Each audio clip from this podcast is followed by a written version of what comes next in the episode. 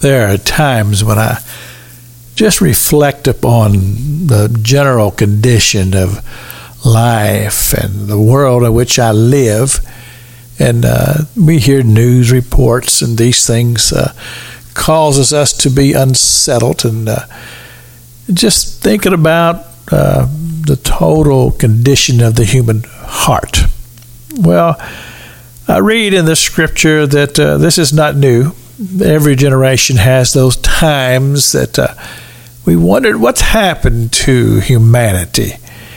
Well, I think about the days that uh, Judah was uh, about to go into captivity. That was a very difficult time. And of course, uh, the Lord had given many, many warnings to the people of Israel about their lifestyles, the condition of their heart, the condition of their relationship with the true and the living God. And these warnings had come forth, and there were many prophets who prophesied.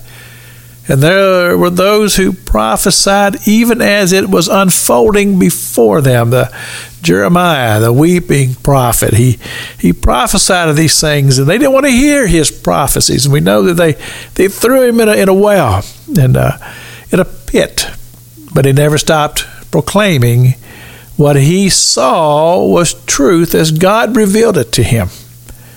And, uh, and then I think about this prophet Micah. And uh, he prophesied during those days. He was one of those prophets who sometimes he would prophesy uh, gloom and doom and how that they were going to go into captivity. And then he would say, Oh, but uh, the Lord's going to repent of his anger and, and we're going to be spared. And that was kind of back and forth. Course, it reminded me of uh, how that Jonah, Jonah prophesied that uh, Nineveh would, would perish and then they repented, and then they they were re, found a reprieve, and God forgave them. And of course, you know we know how Jonah got all upset about that.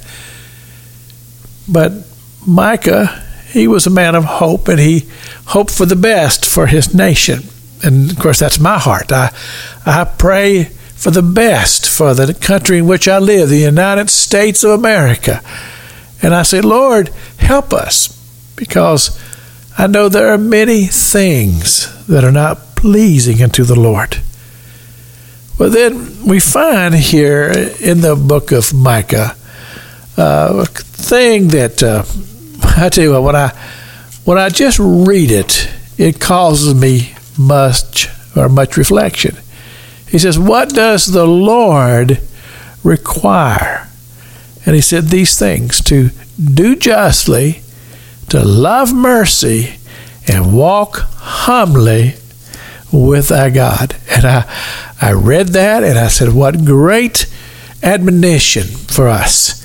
If only we could hold on to these principles, to, to always want to do justice. And we pray, Lord God, as a nation, Lord, let us always seek what is right, justice, Lord God, that you would always allow us to have mercy, not to just to have mercy, but to love mercy. And there is a difference to have a heart that we just love mercy, and then to have humility. And humility is a, I believe, a very difficult thing to obtain. But humility simply says this I will put my fellow man and my God before myself. It's Pastor Jack King with a gospel on the radio broadcast.